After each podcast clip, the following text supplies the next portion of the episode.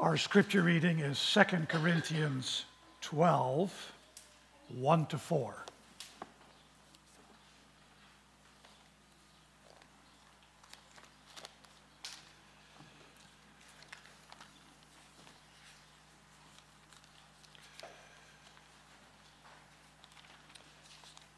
And I read this short passage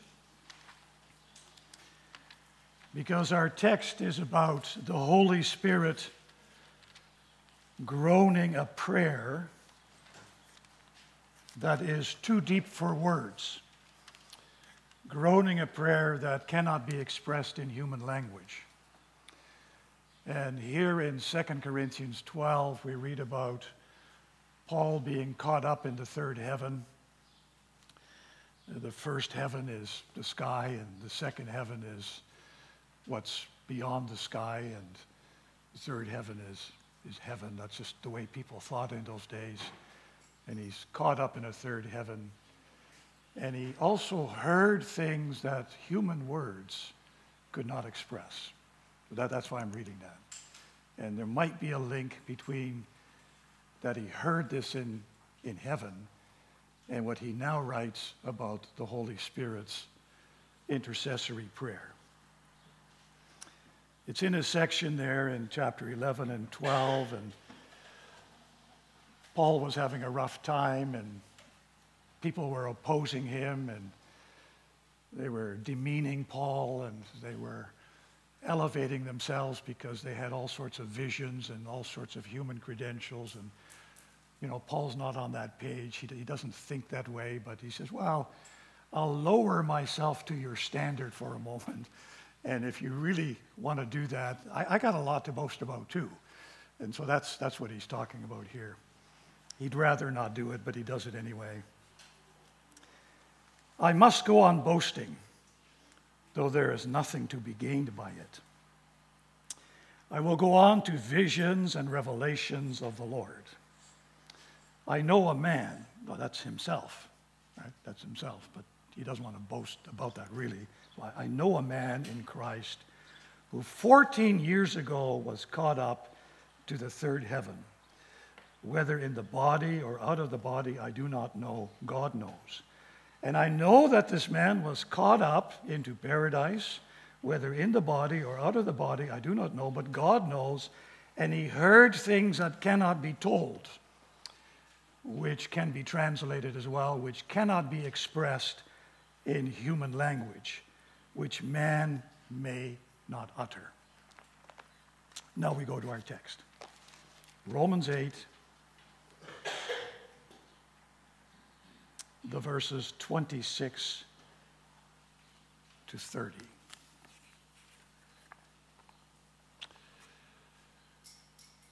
The word likewise picks up what he had just written about the Holy Spirit giving us hope. And then we hope with patience for the full installment of the Holy Spirit in creation and in ourselves. So the Spirit helps us with the hope. Now he helps us in another way with a prayer. Likewise, the Spirit helps us in our weakness, for we do not know what to pray for as we ought. But the Spirit himself intercedes for us with groanings too deep for words. But he who searches the hearts knows what is in the mind of the Spirit, because the Spirit intercedes for the saints according to the will of God. And we know that for those who love God, all things work together for good, for those who are called according to his purpose. For those whom he foreknew or foreloved, he also predestined to be conformed to the image of his Son, in order that he might be the firstborn among many brothers. And those whom he predestined, he also called. And those whom he called, he also justified. And those whom he justified, he also glorified.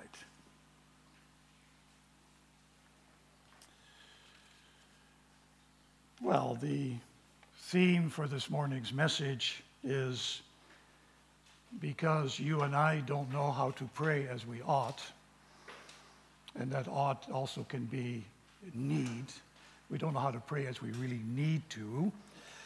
The Holy Spirit comes to our help, and he prays his own prayer in and from our lives. This is an amazing passage, really. The more I worked on it, the more I was stunned into silence that this is a reality for the Christian faith.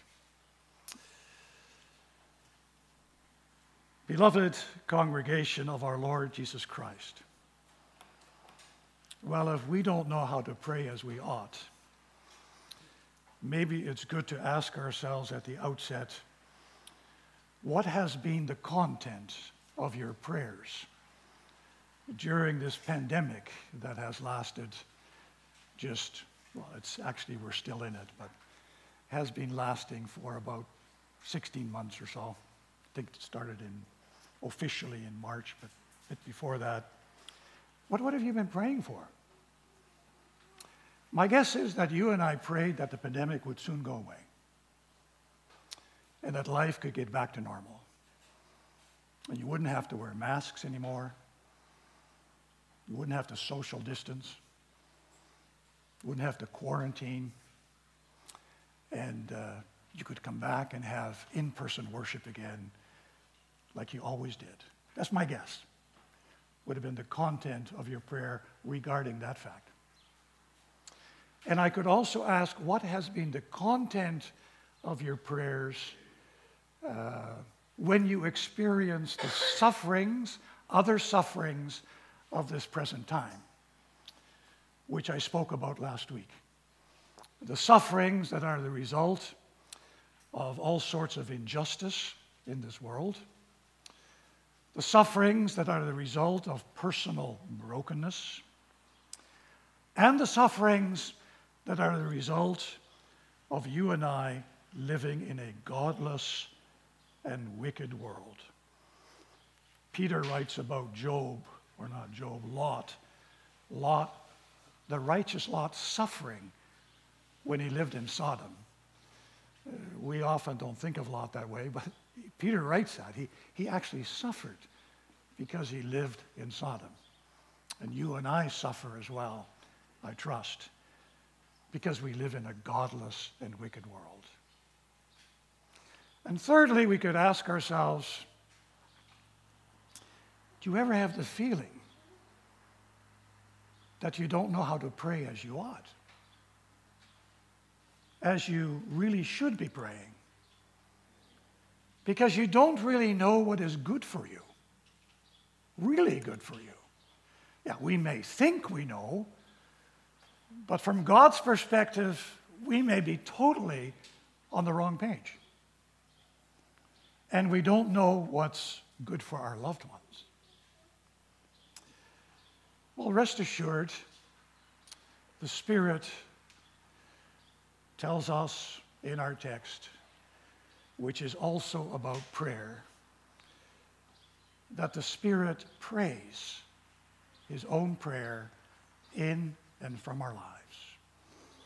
Just to get the context, Paul has already taught that when we live in the Spirit enables us to become people and places where heaven and earth meet. That is astounding. He's also taught us that when we live in the Spirit encourages us in our struggle with the virus of sin in our lives. That was an amazing text as well.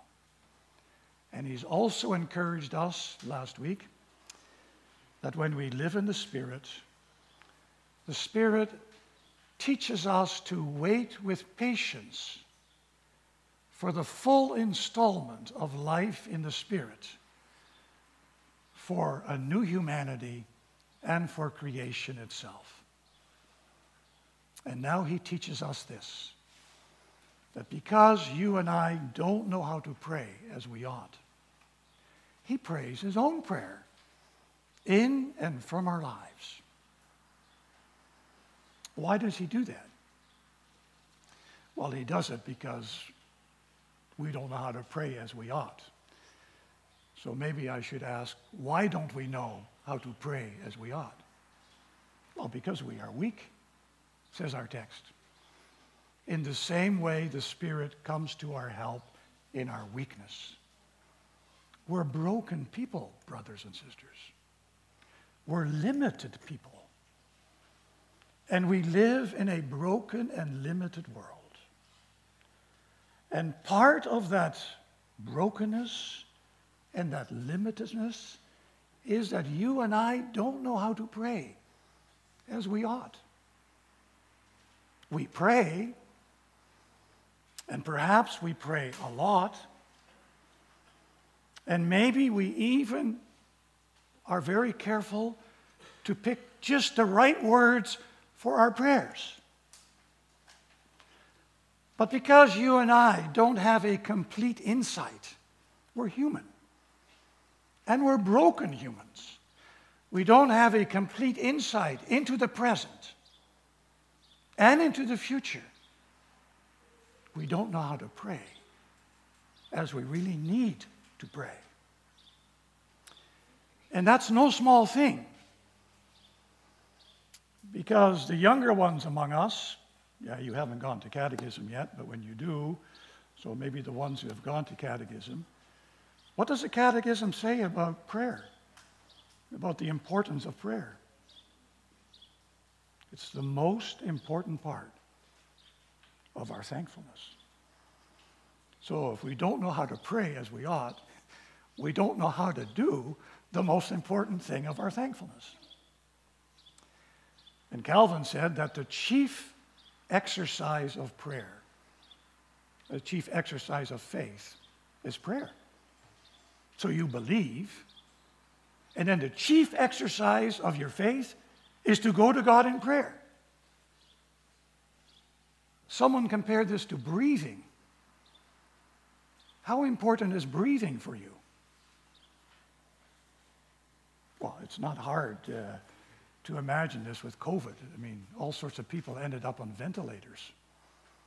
They need to keep breathing, because if you don't keep breathing properly, your body's not going to function properly.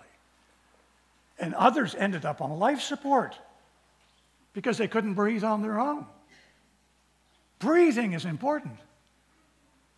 And prayer has been compared to the breath of the soul. So if breathing is that important for our physical bodies, can you imagine how important prayer is for our soul? Because prayer is the breath of the soul. Well, in this weakness, the Spirit comes to our help. And He groans. He groans His own prayer in and from our lives. However, the prayer that He groans is too deep for words. It cannot be expressed in human language. How does Paul actually know this? Well, yeah, maybe God just revealed that to him. There's more than one way he could have known that. But we know that he wrote about something in 2 Corinthians 12, he was caught up into the third heaven. And what he saw there in heaven, and what he heard there in heaven, was so overwhelming that he doesn't even know anymore whether he was in heaven with his body. He says that a couple of times.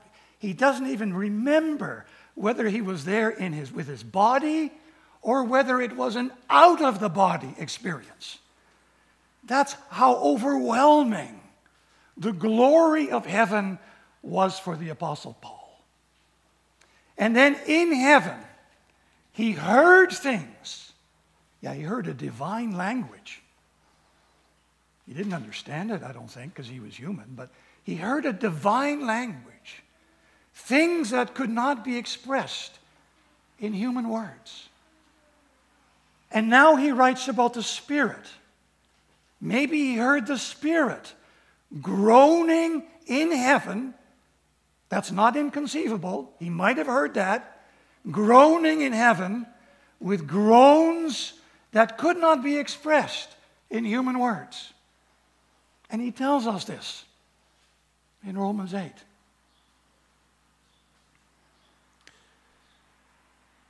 And with these groans, these inexpressible groans in human words, he helps us in our weakness. He intercedes for us before the Father with a prayer that has complete insight into what you and I need today and what we need tomorrow. And so how many intercessors do we have, brothers and sisters? So, we have one intercessor in heaven, that's Jesus. And now we have another intercessor in our soul, the Holy Spirit. And it's almost like we're caught up in a safety net, right? We're caught up in a sort of a divine embrace of God the Father in Christ through the Holy Spirit. The Father loving us, and the Son interceding for us in heaven, and then the Holy Spirit here on earth interceding for us in our souls, in our hearts, with inexpressible groanings. And the Father, he hears these groanings. The Father is the searcher of the hearts, a very interesting expression. He searches our hearts. And as the Father is searching our hearts, what does he hear? He hears your groaning. And he hears my groaning. But as he hears your and my groaning, he also hears the groaning of the Holy Spirit. And he understands. He knows what is in the mind of the Spirit when he hears these groanings of the Spirit as the searcher of the hearts. Because the groaning of the Holy Spirit, that prayer that the Holy Spirit prays from our lives, is in accordance with the will of the Father. In other words, what the Spirit wants, the Father also wants. And Jesus also wants as well. And what do they want? That's the big question. What do they want? What's the overall goal? I've been telling you this in the number of sermons. This is not a test, but you could know. What do they want? I say that God is on a mission for his glory. He wants to clothe. Yeah, think of that, a clothing. We often say that when we go to heaven, we graduate. We graduate and we go to heaven. And when you graduate, you get a gown, right? Most people do. And so he wants to clothe us. He wants to put this gown of glory upon creation and upon a new humanity, so that he will be all in all, because that is according to the will of God. And because all these things are according to the will of God,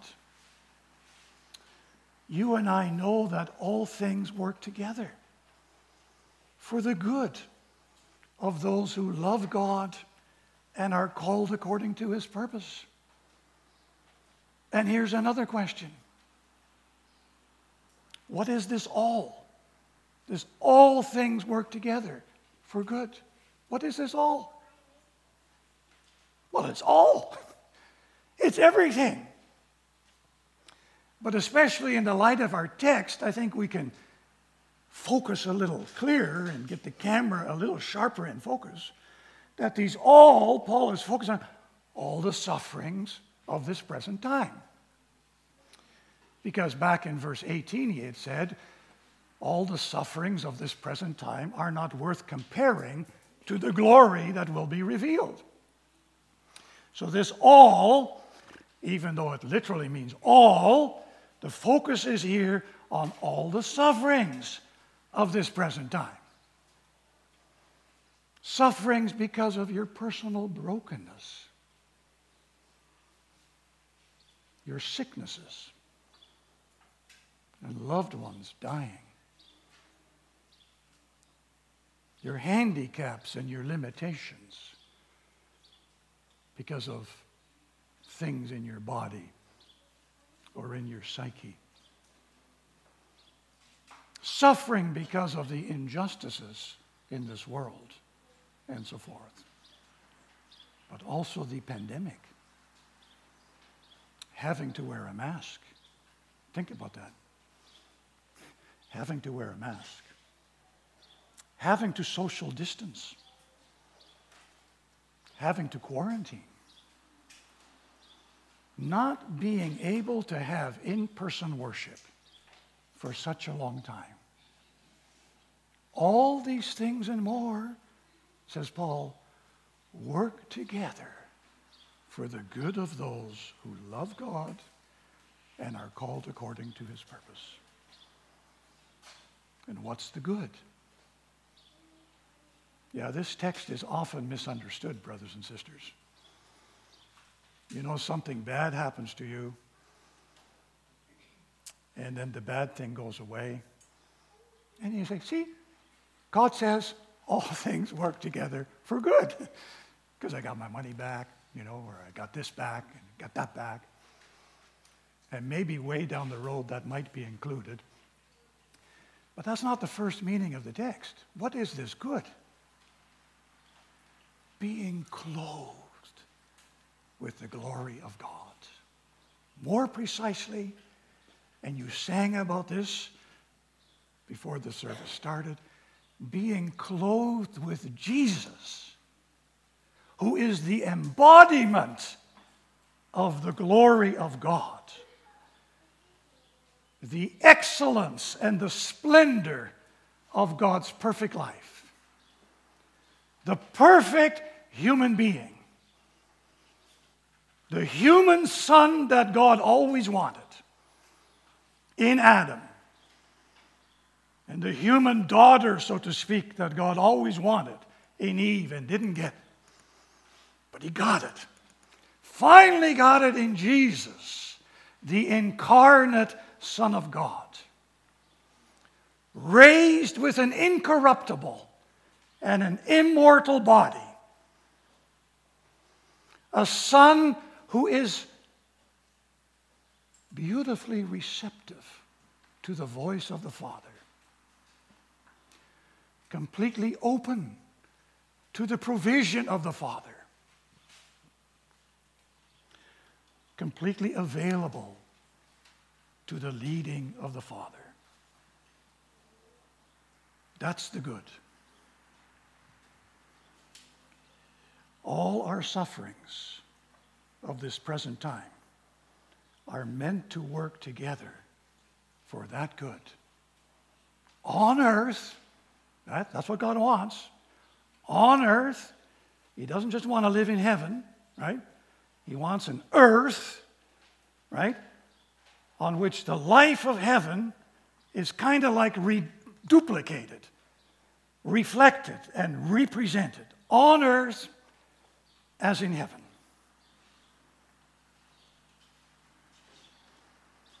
And Paul says, we know this. He doesn't say, I know this. He says, we know this. So you know this too. And I know this. That all these sufferings of this present time work together for the good of being clothed with the glory of Jesus, the embodied presence of God. We know this. How do we know this? How do we know this? Because we know the purpose of God. Yeah, we only know the purpose of God because God revealed it. And these are verses 29 and 30 of our text. And what is the purpose of God? God wants a big family of human sons and daughters who are all clothed with the glory of Jesus. A big family. That's what he wants. For those whom he foreknew, we can say foreloved because the word know has the notion of loving. Those whom he foreloved, he predestined. Yeah, you get into predestination here, and I'm not going to make it complicated for you. There's another sermon for that. So I'm just going to kind of give you the main things, okay? I'm not going to confuse you. Those whom he foreloved, he predestined. And why did he predestine us? To be conformed to the image of his Son, that he, the Son, might be the firstborn among many brethren. And the author to the Hebrews writes about that in chapter 2, verse 10. Jesus came to bring many sons to glory. Please, when people ask you and say, why did Jesus come? Yeah, he came to forgive us our sins. Yeah, he did that. That's awesome. That's really awesome. Because without the forgiveness, you'd have no glory. But you understand that the forgiveness is a stepping stone. It's a stepping stone to a life of holiness, and it's a stepping stone to the life of glorification. So why did Jesus come? He came to glorify us, to make us like himself, so that we could share in his status of sonship, have that same status, and we could share in his communion of love with the Father. And Paul says, those whom he predestined like that, he called. That means he brings them to faith. Just like God said, let there be light, and there was light. So God says, let there be faith in Sarah's life. Let there be faith in John's life. I want John and Sarah to believe. And he brings them to faith.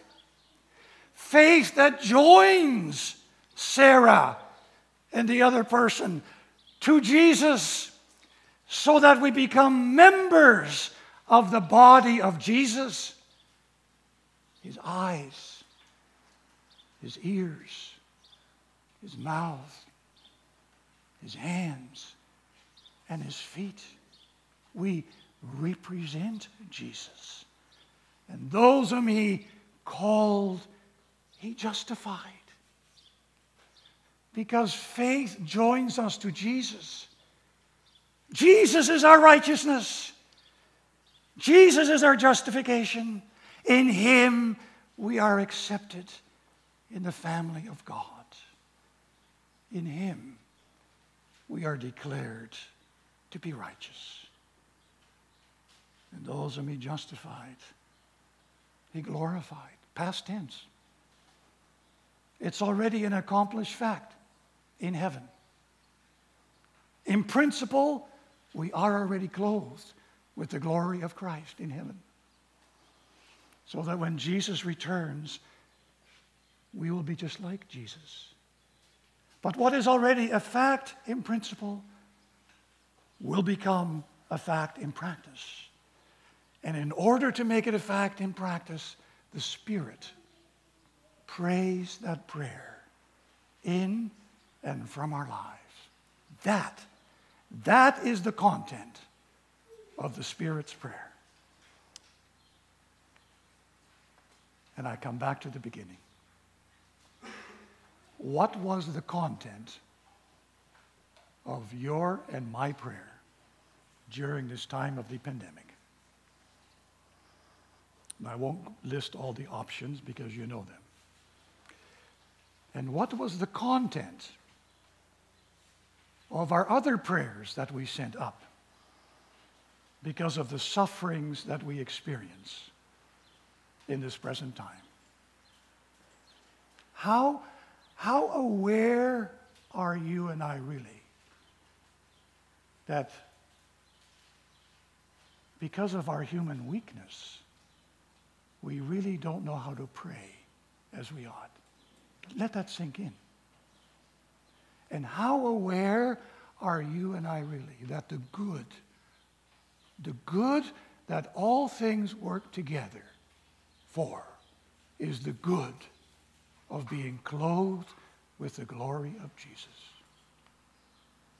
In order to help you and me really hear what God is saying to us this morning, let's ask ourselves two more questions.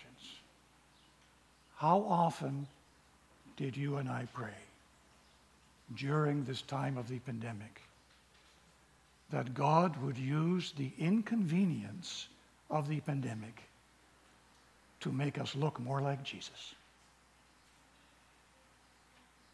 Yeah, I'm silent for a moment. Sure, you can pray that the pandemic goes away. Sure, you can pray that you can have in-person worship again. All of those things and more. My point is this: how often did you connect the dots?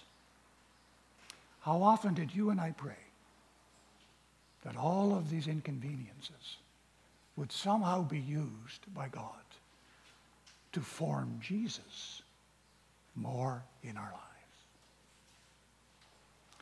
And how often did you and I pray during times of illness, during times of setback, during times of hardship, that God would use these setbacks and these hardships to bring us closer to Him, so close to Him that we begin to look more like Jesus, the embodiment of His presence? The good news is this: Jesus says to you and me this morning, even though you and even though I do not know how to pray as we ought during this time of pandemic and other difficulties, He says this to us: my Spirit prayed His own prayer in and from your life. And the more that you live in my Spirit, this is it, the more you live in my Spirit, the more you will find yourself praying that prayer too. Amen.